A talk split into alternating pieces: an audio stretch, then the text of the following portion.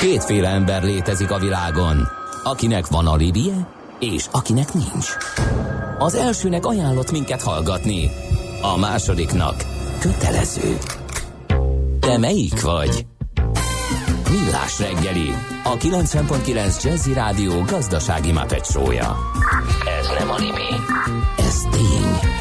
Főtámogatónk a GFK Hungária Kft. GFK, a technológia alapú adatszolgáltató. Szép jó reggelt a hallgatóknak, megy tovább a millás reggeli itt a 90.9 Jazzin. Negyed, kilenc előtt vagyunk 6 perccel, vagy 8 után 9 perccel, kinek hogy tetszik a stúdióban Kánton Endre. És Gede Balázs. Igen, és ez a millás reggeli itt a 90.9 Jazzin, ha nem mondtam volna, de lehet, hogy mondtam 0630 20 10 909 az SMS és WhatsApp számunk, Gábor írt nekünk. Urak, azt hittem, hogy az annak idején legalább egyszer elhangzott indokolatlan jó kedd általános marad, mint az optimista péntek ha ez nem történt meg eddig, akkor javaslom Bocsánat, megfontolásra. igen, nem mindig sikerül. Nem mindig igen, mert akkor már van indokolatlan jó keddünk, morgó szerdánk és optimista péntekünk, már csak kettőt kell találni. Ja, a hétfőre és a csütörtökre valamit. Ezt a Mihálovics szokta kitalálni ezeket, így hirtelen így, így, így mondja, mondja, mondja, aztán eszébe jut valami, kitalálja, uh-huh. és így bemondja a mikrofonba, mint hogyha ez egy ilyen, egy ilyen dogma lenne, amit Igen. mostantól követni kell. Tehát ezek adhok dolgok, ne, addig ne foglalkozatok vele, amíg többen nem mondjuk. Igen. Na, uh, egészségügyel fogunk foglalkozni, biztos, hogy uh, többeket érintő és érdeklő kérdés, mert hogy elég szélsőségesek a, a hazai állapotok, ugye, hogyha állami és magánegészségügyet hasonlítunk össze. Mm, mindjárt megnézzük, hogy melyik mit tud, és egyáltalán hogyan működnek, főleg talán egy kicsit a magánegészségügyre koncentrálva. Kohanec Margó a vendégünk, a KPMG egészségügyi szektorért felelős igazgatója. Szia, jó reggelt! Sziasztok, jó reggelt! Na hát, nem is tudom, hol, hol, hol lehet ezt elkezdeni. Hát nézzük azt, hogy van egy mm, elv, elvileg teljes körülön működő TB rendszer, Hát ahhoz képest egyébként mindenki próbálja megoldani maga, mert hát gyakorlatilag lehetetlen kivárni, lehetetlen odajutni. Vannak ilyen egészen elképesztő 6-9 hónapos várólisták különböző vizsgálatokra, ami hát gyakorlatilag azt is jelenti, hogy a betegség az, az vagy az a probléma az, az olyan szintűre elfajulhat ennyi idő Fajul így van, hogy kezelhetetlen. Szóval hogy él el, egy, együtt az állami és a magánegészségügy?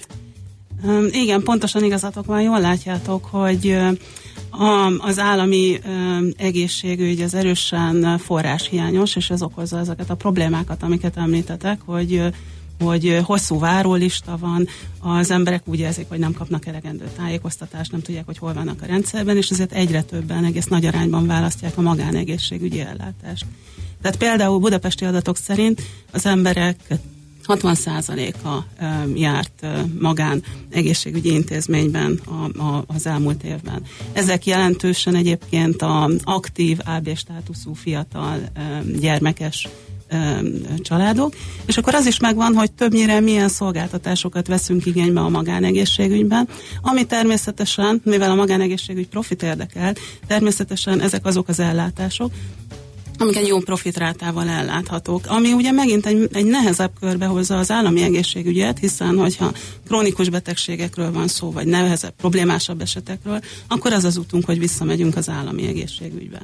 Tehát döntően diagnosztikai, labor kezeléseket, szakrendeléseket, járó betegellátásokat, ezeket veszünk igénybe a magánegészségügyben, és igen, ez szépen nő évről évre. Tehát nagyjából az a menete, hogy nem kapok időpontot egy vizsgálatra, azt azzal elballagok valamelyik magánlaboratóriumban, magándiagnosztikai központban, ott ugye tudok időt nyerni, tehát ott legalább uh-huh. azt, azt meg tudják mondani, hogy mi a baj, és akkor azzal visszaballagok a magára az ellátásra az állami egészségügyi rendszerbe, mert gondolom ott már azért nagyságrendekbeli ugrás lenne. Tehát gyanítom ez is ilyen fizetőképességi ö, probléma, hogy már-már egy, egy diagnosztikai vizsgálatot, laborvizsgálatot egyre többen meg tudnak fizetni, viszont egy komplet nagy nem tudom, műtéti beavatkozást, vagy valamit a magánszektorban, az azért már egy komolyabb számlát. Igen, azért azt is látjuk, hogy az államihoz képest a magánegészségügyben a járóbeteg ellátás egy nagyjából nyolcszoros szorzóval működik, hmm. ahhoz képest, mint amit a Neaktól a a, az állami egészségügy kap. Az egyik, amit említettél, hogy elmegyek és ott szembesülök a hosszú várólistával, igen, ez az egyik eset, de van, amikor már eleve tudom, hogy szeretnék kiszámíthatóbb időpontokat, szeretném tudni azt, hogy mennyibe kerül. Egyszerűen sok embernek kényelmesebb, ha megmondják, hogy mennyit fizessen egy ellátásért, és akkor nem kell a hálapénzben törni a fejét, vagy nem kell Aha. nem kell ezen töprengenie, hogy mik azok az utak, amiket ő nem tud, és hogyan kell jó beteg lenni. Meg természetesen az idő tehát elképzelhető, hogy a cek nagyjából ugyanott lesz, csak egy, egy, egy kényelmesebb és átláthatóbb megoldást nyújt neki az állami egészség, vagy a magánegészségügyben végigjárni ezt az utat. Pontosan. Uh-huh. A transzparencia az egyik ok, meg azért a, a magánegészségügyben pont azért erős a diagnosztika, mert nagyon jó gépekkel, nagyon jól felkészültek. Aha. Tehát sokszor egyszerűen jobb diagnosztikai készülékekkel rendelkeznek. Tehát sok esetben ennek ennek igenis van létjogosultsága. Hát nyilván meg ott egy kereskedelmi szempont van, ami, ami ugye van egy vizsgálati díj, uh-huh. és hogy minél több ember tudnak megvizsgálni és diagnosztizálni, annál hatékonyabban működik az eszköz. Tehát mondjuk ez az állami ellátásban pedig nem így van. Pontosan. Illetve egy nagyon furcsa dolog a saját tapasztalatból, tudom, nem csak a, a, a betegek keverik a kétféle ellátási módot, hanem már az állami egészségügy is igénybe veszi a magán egészségügyi diagnoszt, legalábbis a diagnosztikai ö, szolgáltatásokat. Volt olyan esetem, amikor a, a magán szakorvosi rendelő vett fel, és küldött illetve az állami szakorvosi mm-hmm. rendelő vett fel, és küldött el egy magándiagnosztikai céghez, de mondta, hogy ott nem kell fizetnem, majd azt ők elsikálják egymás között, meg a TB azt majd, ö, majd fizeti és ők voltak ilyen szerződéses kapcsolatban. Igen, ez döntően a diagnosztika és a, a labor, uh-huh. ahol egyszerűen állami szerződése van a magánegészségügyi ellátó intézménynek is, tehát nincsen nincsen a kórházban kapacitása, és egyszerűen egyszerűbb nekik outsourcingolni, egyszerűbb kiszervezni. Ami talán egy kicsit átláthatatlanabb és egy kicsit zavarosabb, hogy nem csak a cégek vagy a diagnosztikai cégek és eszközök, hanem az orvosok között is van egy ilyen átjárás állami és magán szektor között, ugye, és nem csak arra gondoltunk, hogy itt is ott is dolgozik, és esetleg nagyon kimerült és figyelmetlen, hanem sokszor keverednek is ezek a dolgok, tehát esetleg bevisz magánpraxist az állami Pontosan. ellátórendszerbe. Um, igen, igen, azt látjuk, hogy hogy egyre több orvos megy, tehát szipkázel a magánegészségügy, uh-huh. a, a, az állami egészségügytől orvosokat. Egyszerűen főként a jobb munkakörülmények, és hát döntően természetesen a, a jobb fizetések amiket ott kapnak. Tehát ha ilyen óradíjba vizsgáljuk, akkor négyszeres, ötszörös óradíjat kapnak az orvosok a magánegészségügyben. És aztán, ahogy mondtuk, vannak olyan ellátások, amire a magánegészségügy nincs felkészülve, hiszen az egy, hát ha rondán mondom, az egy ilyen lefölöző Aha. részét viszi az egészségügynek, és van, ami annyira annyira eszközigényes, orvosigényes, tím munkaigényes, hogy nem tud, nem tud vele megbírkozni, és ilyenkor ez visszamegy az állami egészségügyben. Akinek ellátási kötelezettsége van, tehát természetesen megint úgy járunk, hogy a legdrágább a legdrágább ellátási formák, azok maradnak a kórházakban. Aha, tehát ez nagyon érdekes, pró- pont próbáltam így fejben összerakni mm, valahogy, hogy mennyire torz ez a versenyhelyzet, amit ez, alak, ez, ez a szituációhoz, meg hogy máshol hogy van ez megoldva, nem csak Magyarországon vannak problémák nyilvánvalóan, mm. tehát uh, hallottunk a brit egészségügyi helyzetről, ugyanilyen problémák vannak, várólisták, stb. Ugye már az Obamacare nem tudta rendesen megoldani az amerikai helyzetet, tehát uh, nyilvánvalóan problémák vannak a világ más különböző szociális ellátási, vagy, meg, meg társadalombiztosítási területein, de hogy itthon egyáltalán mennyire torz az a verseny, mert ugye érdekes, hogy egyik oldalról van egy ilyen elszipkázás, betegeket is és szakembereket is szipkáz el a, a magánegészségügy, másik oldalról meg ugye minden vissza van forgatva az állami irányába, ahol, ahogy te is mondtad, kénytelenek végül is a, drágább ellátásoknál mégiscsak visszamenni az állami irányba. Tehát nem igazán látom, hogy hogy, hogy tud ez a verseny hatékonyabb lenni, vagy, vagy mindenképpen a betegek számára jobb lenni, vagy társadalom számára jobb lenni. Tehát mit lehet itt látni, hogy merre haladunk? Um, azért ezt nem mondanám csak versenynek, én azt remélném, uh-huh. hogy, um, hogy ki is egészítik egymást. Aha. Tehát ez nem, nem, nem csak versenyeznek, hiszen az állami ellátásba ugye vagy erőteljesen forrásokat kell bevonni, legyen az állami vagy magánforrás, vagy erőteljesen csökkenteni a kapacitást. Egyelőre ö, nem látszik, hogy ez, ez hogyan megy tovább, tehát a magánegészségügy azért jelentősen le is vesz terhet az állami egészségügyről. Uh-huh. Ahogy mondod, ezek a tendenciák globálisan ugyanazok, hiszen ez a függőségi ráta mindenhol nő. Korosodó, sok betegséggel, sok krónikus betegséggel küzdő társadalmak vagyunk. És mindenhol, ahol a KPMG-vel dolgozunk, mindenhol ez az egyik kulcskérdésünk, hogy hogyan tudjuk újra tervezni ezeket az ellátási rendszereket, úgy hogy, úgy, hogy ezek együtt éljenek, és ne versengjenek, ahogy mondod, hanem kiegészítsék egymást. Olyan betegutakat tervezzünk, amiben eleve belevesszük azt, hogy van verseny, tehát választhatja az ellátót ezt is, azt is, és a számára a legjobban, meg anyagileg is a legjobban jövünk ki belőle. Ez alapvetően tendencia. Egyébként Magyarországon ez a függőségi ráta ez ilyen 28% körül van, és ezzel még nem is vagyunk a rosszabb rosszabb országok között. Tehát ö, Olaszországban ez az időskori függési ráta 35%-os. Tehát látjuk, hogy ezek tendenciák, ezek a, ugyanazok a kihívások világszerte. Zenéljünk egyet, és utána folytassuk a beszélgetést Kohanesz Margó, a vendégünk, a KPMG egészségügyi szektorért felelős igazgatója. Valaki tett javaslatot, Zsolt még hozzá a hétfőre, hát ezt nem érezném hosszú életűre, azt mondja, sziasztok, sértő hétfő. Tehát hétfőn bejövünk kora reggel, és nekem kanyázni egy fél órát, én szerintem sok műsort nem érne meg ez a hétfői hát, rovat. Okay. Előbb-utóbb elvennének itt a bejáratnál. Szóval szerintem keressünk valami mást, fog az menni.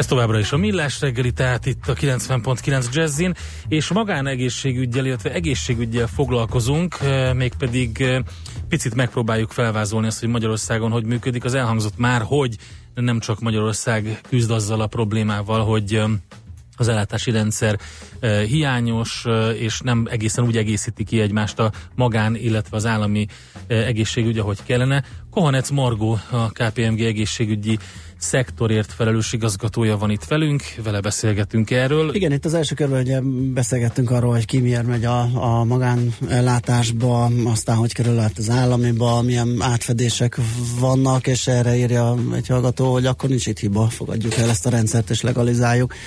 Beszélgettünk más szakértőnkről is, és mintha tulajdonképpen kimondva kimondatlanul, de legalizálva lenne a rendszer. Tehát a, az állam is tudja, hogy egyelőre nem tudja ezeket az orvosbéreket rendezni. Tehát az például, amit itt elkezdtünk feszegetni, hogy orvosi átjárás is van magán és állami praxis között, ez, ez nem véletlenül nem kerül sehol se szankcionálásra, vagy nem kerül, ez, ez, ez nagyon öm, terítékre, hogy ezt megszüntessék, hiszen itt valahol a magánszektoron keresztül, vagy a magánbetegeken keresztül lehet finanszíroztatni az orvosi ellátást, és a, a, a hiányzó bért kompenzálni. Ez, ez egy lehetséges jelenség? Hát ez egy ilyen, ahogy mondod, egy ilyen hallgatólagos status quo, de ez kedvezőbb egyébként a magánegészségügy számára, hiszen ő tudja eldönteni, Aha. hogy hogyan, merre, merre bővül. De um, ugyanakkor uh, ez látjuk, hogy nem működik, és kettő, ketté szakad a társadalom uh-huh. azokra, akik meg tudják engedni Igen. maguknak a magánegészségügyet, és azok, akik uh, ebből a szempontból bele kényszerülnek a, a, az állami egészségügybe. Tehát ez um, szerintem semmiképpen nem jó. Ki kell találni, ezt szabályozni kell ennek a két rendszernek az egymás mellett élését. most, bocsánat, közben olvasom egy hmm. üzenetét a hallgatónak. Most én leszek a demagóg, nem régiben a sajtóban véres kartként hordozták körbe, hogy a Lidl már bruttó 200-at is fizet, az egyébként már régen lehetett, mert már bruttó 300 fölött is. és az milyen szupi, abból a fizetésből a magánorvosi ellátás vagy milyen alternatíva, de ha bruttó 270-es átlagkeresetet nézzük, ott sem igazán merül fel választható lehetőségként. Tehát igen, ez a, ez a szakadás, tehát van, aki tetszik, nem tetszik, sokat vár, rossz ellátást kap, rossz diagnosztikát és soká, és valaki meg meg tudja fizetni, és az, az esetleg előrébb jut. Igen, igaza van a hallgatónak, ez még jobban um, szétszakítja a rendszer, tehát hogy ez, ez azért inkább egy egy mélyülő szakadékhoz és egy ilyen um, romláshoz, az állami egészségügy kivéreztetéséhez vezet, úgyhogy én, én azt remélném, hogy hogy beleállunk, és a, és a kettőnek a rendszerét elkezdjük szabályozni. Megnézzük azt, hogy Ugye sokat beszélünk erről a kiegészítő biztosításokról, hogy, hogy, hogy azok hogyan tudnának működni. Sok országban látunk jobb példát arra, hogy hogyan lehet ezeket együttműködtetni, hogyan lehet versenyt is belevinni. Én például nagyon szeretem a holland példát, de azért itt hagyjam meg a másik végletet, hogy rosszabbat is látunk, ahol még Aha. jobban ketté szakadt. Ez például Mexikó, Brazília, uh-huh ezek az országok, ahol még élhetetlenebb a kettő. Mondom, ez mindenhol probléma, de azért azt is látjuk, mi pont ilyen megoldásokat dolgozunk ki, hogy hogyan kell átnézni, betegutakat rendbe tenni, a szabályozást definiálni, definiálni az alapcsomagot, ugye ahhoz, hogy tudjuk, hogy mi a kiegészítő csomag, ahhoz definiálnunk kell egy alapcsomagot, amihez mindenkinek hozzáférése van. Valószínűleg a a kórházrendszerünket is újra kell gondolni, hiszen itt a szünetben beszélgettünk a házi orvosok szerepéről. Az volna a célunk, hogy házi orvosi szinten fogjuk meg a betegségek kezelések 90%-át, de ez nem történik, mert kevés uh-huh. a házi orvos, a kórház meg talán túl sok, és a kórház a legdrágább ellátási forma.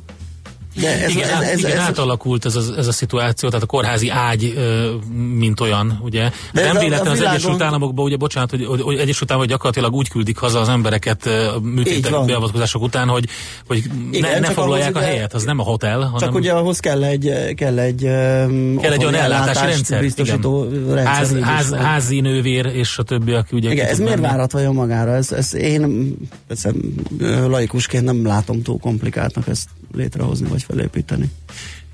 Um, Hú, nehéz kérdés. Nekünk ugye van erre is ezt a e, integrált ellátásnak hívjuk, amikor uh-huh. bevonjuk a szociális hálózatot, megpróbáljuk a betegeket a, a lakóhely közelében tartani. Van e, azért e, ezek a praxis közösségek egy kicsit próbálnak ebbe az irányba mutatni, de hát azért e, azért várat magára, mert ez egy ilyen nehéz döntés. Ugye beszéltük, hogy már a vizitdénál is látszott, hogy nehéz ehhez, ehhez hozzányúlni, és óriási társadalmi ellenállásokat válthat ki. Há, hát meg az Tehát a ez probléma, nem hogy, egyszerű, hogy egy kockás de infrastruktúrális gond is van, gondolj bele, hiába vannak a kórház összevonások akkor, és a betegetnek a, a helyben tartása, uh-huh. amikor úgy egy, egy döntés értelmében egyik megye székhelyről egy másik megye székhelyre rakják át azt az osztályt, amihez utána a betegnek 70 kilométert kell utaznia. Tehát ez baromi nehéz így. Tehát, hogyha nincs meg azon a megyeszékhelyen az ellátás úgy, ahogy kéne, tehát nagyon-nagyon sok probléma van ezzel, nem véletlen, hogy nem oldódott meg egyetlen kormányzati, egyetlen ciklusa alatt sem, és nem, nem csak, csak valami csírák voltak kezdemények, hogy ezt megpróbálják megoldani. Ezzel mondjuk egy kicsit hagy, hagy, hagy vitatkozzak, okay. hogy, hogy néha egyszerűen az a jobb megoldás, hogy 70 kilométert utazni, mert uh-huh. bizonyos, bizonyos progresszivitási szinten, bizonyos ne, súlyosságnál egyszerűen jobb, hogyha egy olyan intézetbe küldik, küldik az embert, és ott látják el, mert ott vannak azok a, azok a szakemberek. Ha mindenhova elhelyezzük őket az összes kórházba, és mindenkinek az a megnyugtató, hogyha az ablakból egy kórházra lát, mert oda gyorsan be tud szaladni, hogyha valami baja van, akkor ezen nem változtatunk. Tehát ez megint az a túl kórháziasított rendszerünk marad. Úgyhogy én inkább pont azt mondanám, hogy hogy nézzük meg, és ezeket, a, ezeket az útvonalakat dizájnoljuk újra. És igen, vannak országok, például a másik kedvenc például Ausztrália, ahol nagyon jó rendszereket dolgoztak ki, ahol óriási területen vannak az emberek, és ott nem láthat mindenki a, uh-huh. a, az ablakból kórházat. Oké, okay, hogy működnek ezek a best practices-ek? Tehát mi, a, mi az a jó a holland példából, vagy az ausztrál példából, amit át lehetne emelni valamilyen módon? Vagy át, e, át lehet ezt emelni egyáltalán? Meg lehet honosítani ezeket? Meghonosítani egy az egyben természetesen nem lehet, hiszen azért vannak itt um, sajátosságaink, mind a, mind a népességgel, a betegségekkel, meg, a, meg azzal a rendszerrel, amit, amit örököltünk. De azért azt gondolom, hogy lehet, lehet behozni ilyeneket. Ha a holland példát kérdezed, ott 2006-ban um, tervezték újra az egész ellátást, és azt mondták, hogy ők, ők, ők arra mennek ki, hogy versenyhelyzetet hozzanak létre. Van egy alapellátás, ami mindenkire vonatkozik, kötelező, minden biztosítani, biztosítónak nyújtania kell a hozzájelentkező betegeknek alapáron ugyanazt, a, ugyanazt az alapcsomagot, és aztán erre még építhetnek rá dolgokat. Jól definiált alapcsomagok, nagyon erős transzparencia, a, az állam a, a 18 év alattiak részére vagy számára egy ilyen névleges befizetés nyújt, akinek, akinek pillanatnyilag nem engedheti meg magának, azt is szintén az állam segít. Igen, ezt akartam az alapcsomagnál kérdezni, hogy ugye az alapcsomagot azért is nehéz meghatározni, mert először meg kell nézni, hogy mi az, mi az a demográfia, akire meghatározzal. Hogyha túl magasra, bocsánat, így beszélünk, ugye emberekről beszélünk, tehát egy kicsit érzékenyen érinthetve. Tehát, hogyha, hogyha túl magasan határozzuk meg ezt az alap alapcsomagot, akkor az egy olyan veszteséget generál, amit nem tudunk befoltozni, nem? Vagy ezt, ezt nem, nem jól látom? Hogy, hogy, lehet ezt, hogy lehet ezt jól, etikusan, jól tervezhetően csinálni? Nehéz és nagy munka mindenképpen uh, meghatározni, ugye, mert akkor a, a, a, az alapcsomag az ami, az, ami marad annak, aki nem engedheti meg magának uh-huh. a mhm. plusz szolgáltatásokat. Tehát ez mindenképpen fel kell gyűrni az ingóját, és elkezdeni a kockás papíron, ahogy mondtátok. A tonha futár írt nekünk, nem lehet fekvőbeteg ellátás a magánegészségügyben. Miért is? Ö, lehet fekvőbeteg ellátás a, a magánegészségügyben, például a, a Duna Medical, Aha. az kórház, akkor a a Budai Egészségközpontban uh-huh. van fekvőbetegellátás. Lehetséges ott is, de az mindenféleképpen egy nagyon drága uh, ellátási forma, és a kórházaink meg megvannak. Ja, még egyébként a, a, a rendszertervezésnél még, a, um, még az is fontos szempont, hogy vannak ilyen szabályozásban rögzített minimális követelmények a kórházaknál, és ezt is én gyakran beszélek kórházi főorvosokkal, főigazgatókkal, és tudva levő, hogy nem, nem tudják betartani, mert nincs annyi orvos. Aha.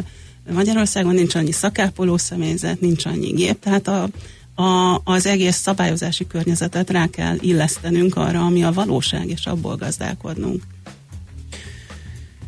Hát jó, köszönjük szépen, hogy itt jártál nálunk. Hát jó, mondta Balázs, egy cseppet sem meggyőző. Igen, hát nem, mert próbáltam összeten, összerakni így fejben, hogy mire is jutottunk, milyen jövőkép áll előttünk, hát és tudod, hogy mire arra még kicsit olyan ingoványosnak ne, tűnik. Hát, de arra jutottunk, mm. hogy mindenképpen szabályozás vá- váltás van, kell, valamit tenni kell, mert fenntartatatlan a, a dolog, és gyakorlatilag örüljünk neki, hogyha nem roskad ránk egy napon belül. Tehát most én nagyon pessimista voltam, de hát igen, itt a jókeddet. Jóked, igen, maradjon a jóked. Igen. A jóked, így van. Köszönjük szépen, hogy itt jártál nálunk. Arnec Margó volt a vendégünk, a KPMG egészségügyi szektorért felelős igazgatója. Nekem kicsit gyanús ez a Smart TV mögöttünk, amikor a holland modellt ecsetelte Margó, Ugye? épp a holland állampapírok hozama jelen meg a képernyőn. Nem véletlen. Nem nagy, véletlen. Nagyon óvatosan, most jönnek a hírek. Igen? Vagy lehet még ezt, hogy szeretném valami optimistával zárni, hogy azért Na. a centrumkórházak, meg a délbudai centrumkórház az azért azt mutatja, hogy van itt hajlandósága az újra gondolásra. Ó, szuper, akkor csak sikerült egy jó végszót találnom. Köszönöm még egyszer. Köszönöm szépen, szépen sziasztok! Műsorunkban termék megjelenítést hallhattak. Rövid hírek a 90.9 Jazzin. Több mint 400 körzetben nincs házi orvos. Csak idén az első másfél hónapban több mint 30 házi orvosi praxis üresedett meg, ismerteti a világgazdaság az Állami Egészségügyi Ellátóközpont adatait. Az AEEK évről évre pályázatokat ír ki a praxis jogvásárlásra és letelepedésre. Az idén összesen 1,25 milliárd forintra pályázhatnak az orvosok. A házi orvosi praxis jogvásárlásához maximum 4 millió forint támogatást nyerhető el annál nagyobb támogatást nyújt az egészségbiztosító, minél régebben áll betöltetlenül a házi orvosi szolgálat. Nem tervezi a túlórák számának növelését a magyar Suzuki. A cég közölte a már évek óta érvényben lévő 250 órás éves túlóra keretet sem használják ki az Esztergomi gyárban. Tegnap ellenzéki parlamenti képviselők demonstráltak a gyár előtt, hogy megpróbálják rábeszélni a cég vezetőit, ne alkalmazzák a munkatörvénykönyvének decemberben elfogadott módosításait. A képviselők azért is tiltakoztak, mert nemrég elbocsátották azt a dolgozót, aki szakszervezetet hozott volna létre a gyárban. Márciustól már helyi adókat is be lehet fizetni a DNET szolgáltatásával. Elsőként Kiskóhalas és Hódmezővásárhely lakosai, illetve helyi vállalkozásai egyenlíthetnek ki. Összesen 11 féle adónemet elektronikusan. Ehhez le kell tölteni az ingyenes iCheck alkalmazást, az okos készülékre, fizetésre pedig bármilyen bank vagy hitelkártya felhasználható. A hetedikes lányok után várhatóan hamarosan a fiúk is ingyen megkaphatják a HPV vírus elleni védőoltást. Erősítette meg az egészségügyért felelős államtitkár. Horváth Ildikó hangsúlyozta, a szakértői javaslatok egyértelműen azt mondják, hogy az oltásnak van védőhatása a daganatos megbetegedések kialakulásával szemben fiúkban is. Kötelező lesz az automatikus vészfék 2022-től az EU-ban és Japánban minden autóban. Írja a napi.hu. 40 ország állapodott meg az AEBS bevezetésére vonatkozó ENSZ rendelet tervezetéről. Az automatikus vészfék lényege, hogyha az autó balesetveszélyes távolságra megközelít egy járművet vagy gyalogost, akkor először hangjelzéssel, kormányrázással figyelmezteti a sofőrt, és hogyha ez nem használ, akkor megállítja az autót a baleset elkerülése érdekében. Becslések szerint az AEBS 38%-kal fogja csökkenteni a ráfutásos baleseteket, amelyel több mint ezer életet is meg lehet menteni évente az EU-ban. Ma is sok lesz a napsütés, és a szél is gyenge marad, 10 és 15 Celsius fok közé melegszik a levegő, csak a ködös tájakon lehet ennél hűvösebb. A hírszerkesztőt Schmidt-Andit hallották, friss hírek legközelebb fél óra múlva. Budapest legfrissebb közlekedési hírei, itt a 90.9 jazz a fővárosban nem működnek a jelzőlámpák, a Könyves Kálmán körúton a Mester utcánál karbantartás miatt ma délig. Baleset történt a 12. kerületben a Csaba utcában a Krisztina körút előtt, a forgalom az ellenkező irányú sávban haladhat. Megszűnt a forgalmi akadály a Szentendrei úton kifelé a Bogdáni út után a belső sávban. Továbbra is erős forgalomra számítsanak a bevezető utakon autózók. Az Erzsébet hídon Pest felé zsúfoltak a sávok, de sokan vannak a Soroksári úton is befelé az Illatos úttól, az Üllői úton, az Ecseri út és a Kálvin tér előtt a Váci úton befelé a Fóti úttól az Árpád útig, a Budakeszi úton és a Hűvösvölgyi úton befelé, illetve a Szélkámán térre vezető utakon. Ma 9 órától lezárják a Bécsi út befelé vezető sávjait a Föld utca és a Kiscelli utca között csatorna felújítás miatt várhatóan két hónapra. A két irányforgalma a Kenyeres utca és a Reménység utca között a kifelé vezető oldalon egy-egy sávban haladhat. Irimiás Alisz BKK Info. A hírek után már is folytatódik a millás reggeli, itt a 90.9 jazz Következő műsorunkban termék megjelenítést hallhatnak.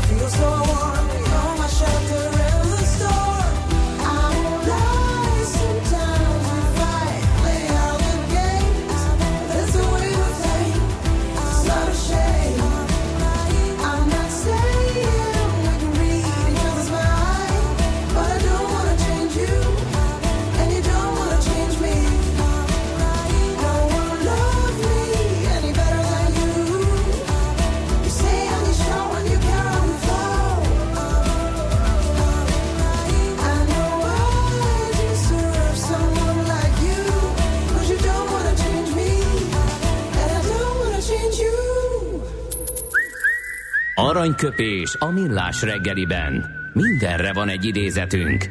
Ez megspórolja az eredeti gondolatokat. De nem mind arany, ami fényli. Lehet kedvező körülmények közt gyémánt is. A ma 1926-ban a, ezen a napon született Kurtág György előtt tisztelgünk egy kiváló idézetével. Azt mondta, hogy ha Bachot nézem, nem lehetek ateista.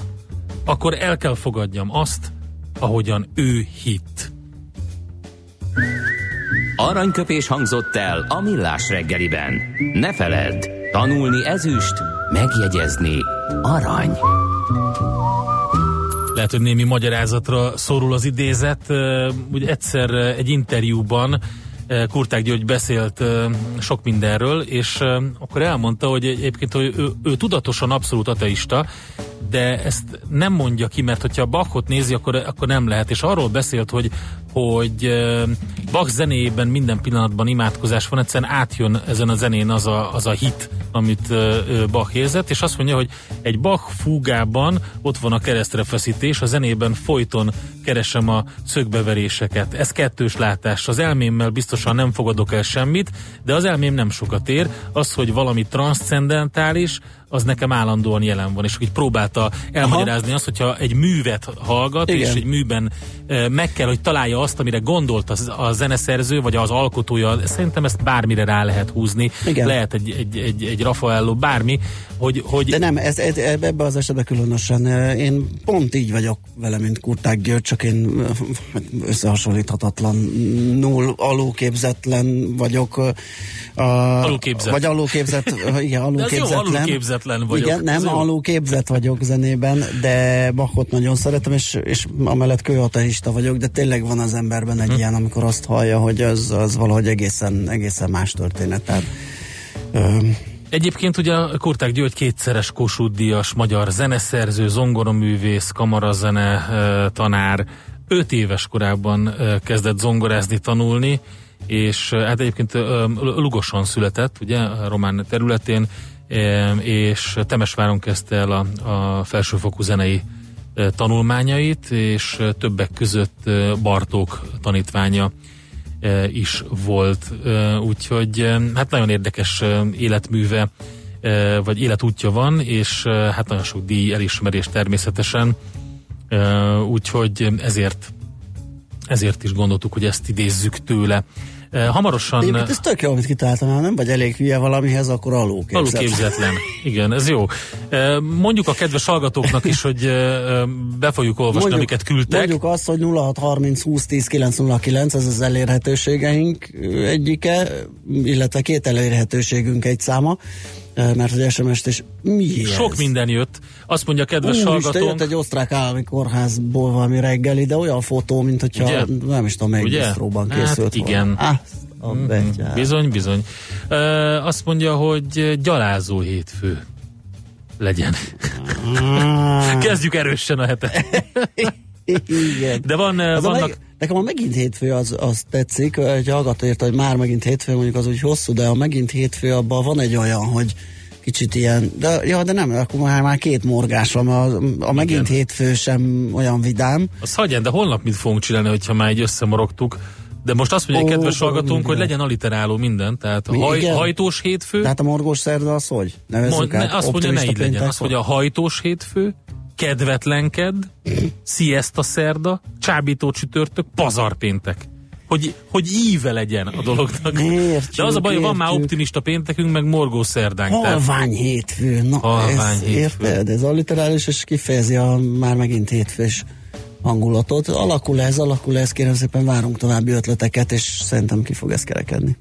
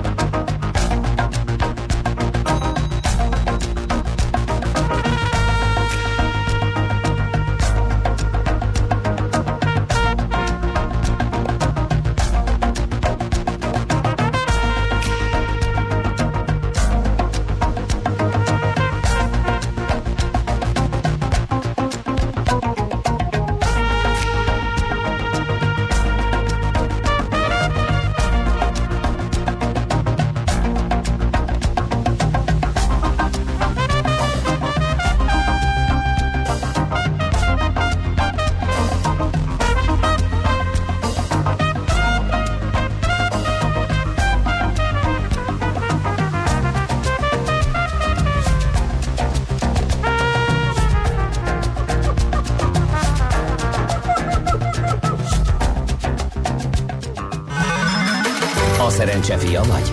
Esetleg a szerencse lánya? Hogy kiderüljön, másra nincs szükséged, mint a helyes válaszra. Játék következik. Minden nap, minden nap egy páros belépőjegyet lehet nyerni a Budapest Sportarénában március elején megrendezésre kerülő konyha kiállításra. Mai kérdésünk a következő. Az 1930-as években hány kezelő karral készültek a csaptelepek? A. Még nem használtak csaptelepet. B. Egykarosak voltak. Vagy C. Kétkarosak voltak. A helyes megfejtéseket ma délután 16 óráig várjuk a játékkukac jazzy.hu e-mail címre. Kedvezzem ma neked a szerencse! Na mit írnak a kedves hallgatók? Hát kérlek szépen Kába hétfő. Kába? Hangyás hétfő, startup hétfő, álmos hétfő. Aztán van olyan, hogy sziasztok, legyen alapozó hétfő. Az nem rossz egyébként. Igen, a halvány hétfőt mondtuk, igen, a megint hétfő nem feltétlenül negatív, mert hogy húrá, megint hétfő van végre. Túléltük a hétvégét. De akkor legyen húrá hétfő, ide sumbu. Hát azért szerintem kevesebben vagyunk, akik húrá hétfőre gondolnak a megint hétfő esetében. Mm, de biztos vannak ilyenek is, persze. Egyébként nagyon-nagyon ritkán nem, nincs. De a hétfőre nincs. Mert egyéb napokra van a hétfőre, nekem nincs, nem szokott húrá hétfő lenni. Hogy, hogy hú, hurrá? Hogy húrá, de jó, hétfő van. Hát ha csak nem, nem tudom, hogyha, Igen, az nagyon ritka. hát az nagyon ritka. Nem, nem, azt nem tudom én sem. Mit jelent az, hogy kétkaros csaptelep? Hát ezt most nem fogjuk definiálni. Tessék azt írni, hogy ABC. A játékban. Egyébként csak tessék belegondolni. És akkor majd beugrik.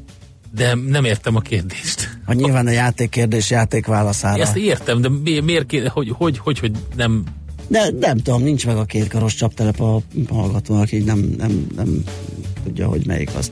Ja, van egy érdekes téma, amit nem mondtunk el, és szerintem el kell, még mielőtt átvezünk. Hedonista hétfő. Az jó. Hát, és az, igen, hát cso- Csodálatos. húsvét hogyha- hétfő az lehet. Hogyha én vagyok, akkor lehet hedonista hétfő felőlem. Na igen, tehát amiről még nem beszéltünk. hogy van egy jelentés, mégpedig az amerikai kereskedelmi minisztériumnak a jelentése, amely az Egyesült Államokra nézve nemzetbiztonsági kockázatnak minősíthette a külföldi autó és alkatrészimportot. Ja, igen. Ez alapján pedig ugye az amerikai elnök a következő 90 napban bármikor bejelentheti az autóipari vámok kivetését, és ezt megkapta, ott van Donald Trump asztalán.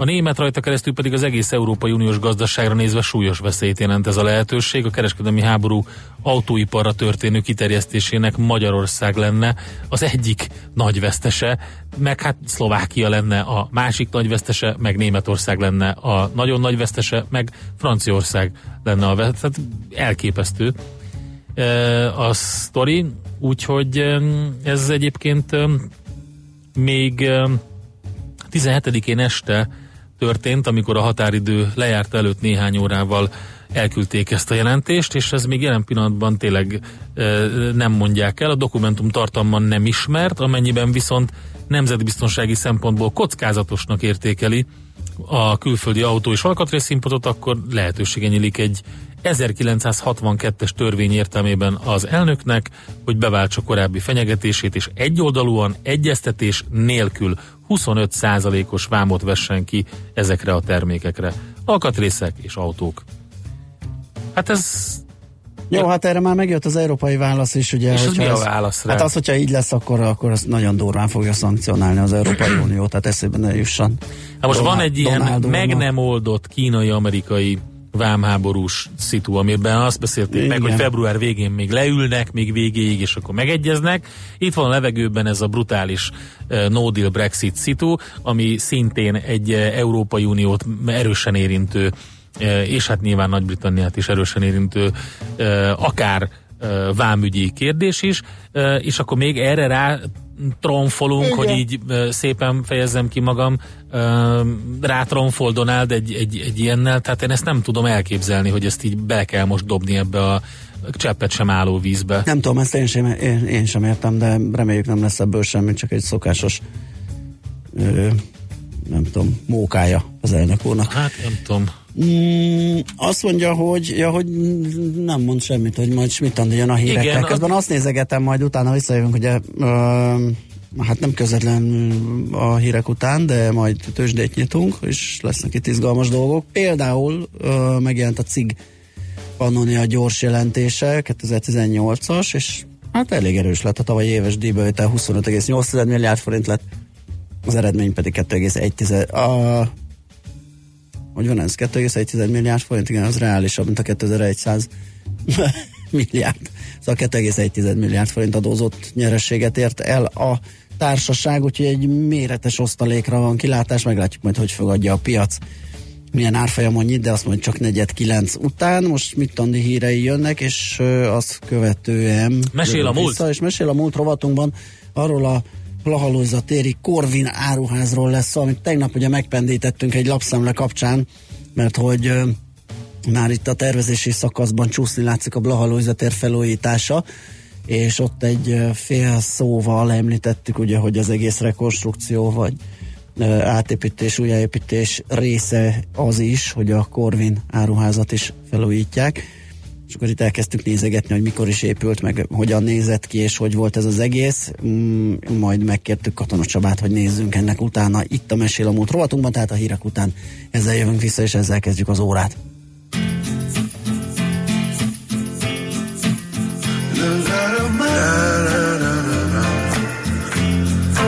Nothing but you.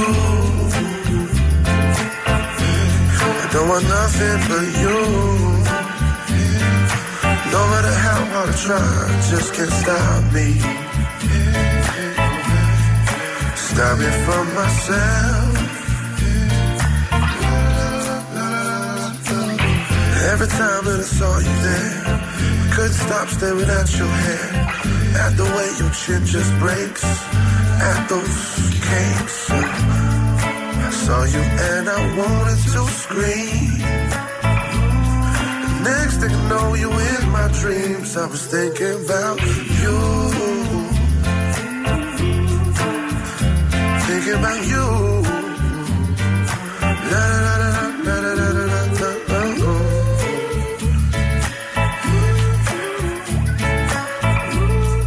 Yeah, um, yo, that skirt you're wearing, it kind of Put me in a daze. I'm, I'm not sure if, uh, you could wear that a little more often. I'd be okay with that. Is what I'm trying to say. Baby. Tell me, baby, is there something you're missing? Something that I can do for you. If you can make that happen for me, you know, we can make something happen for us. You know? for you. Nothing but you.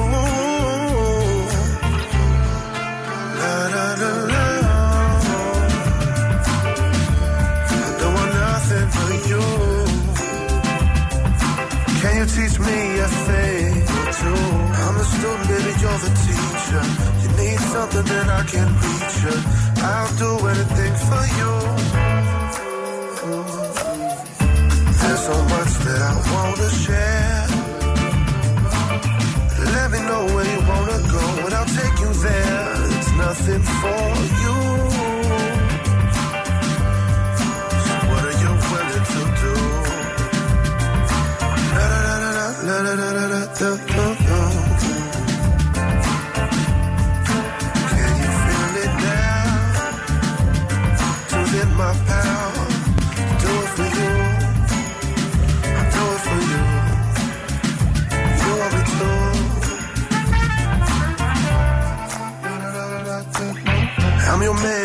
my lady.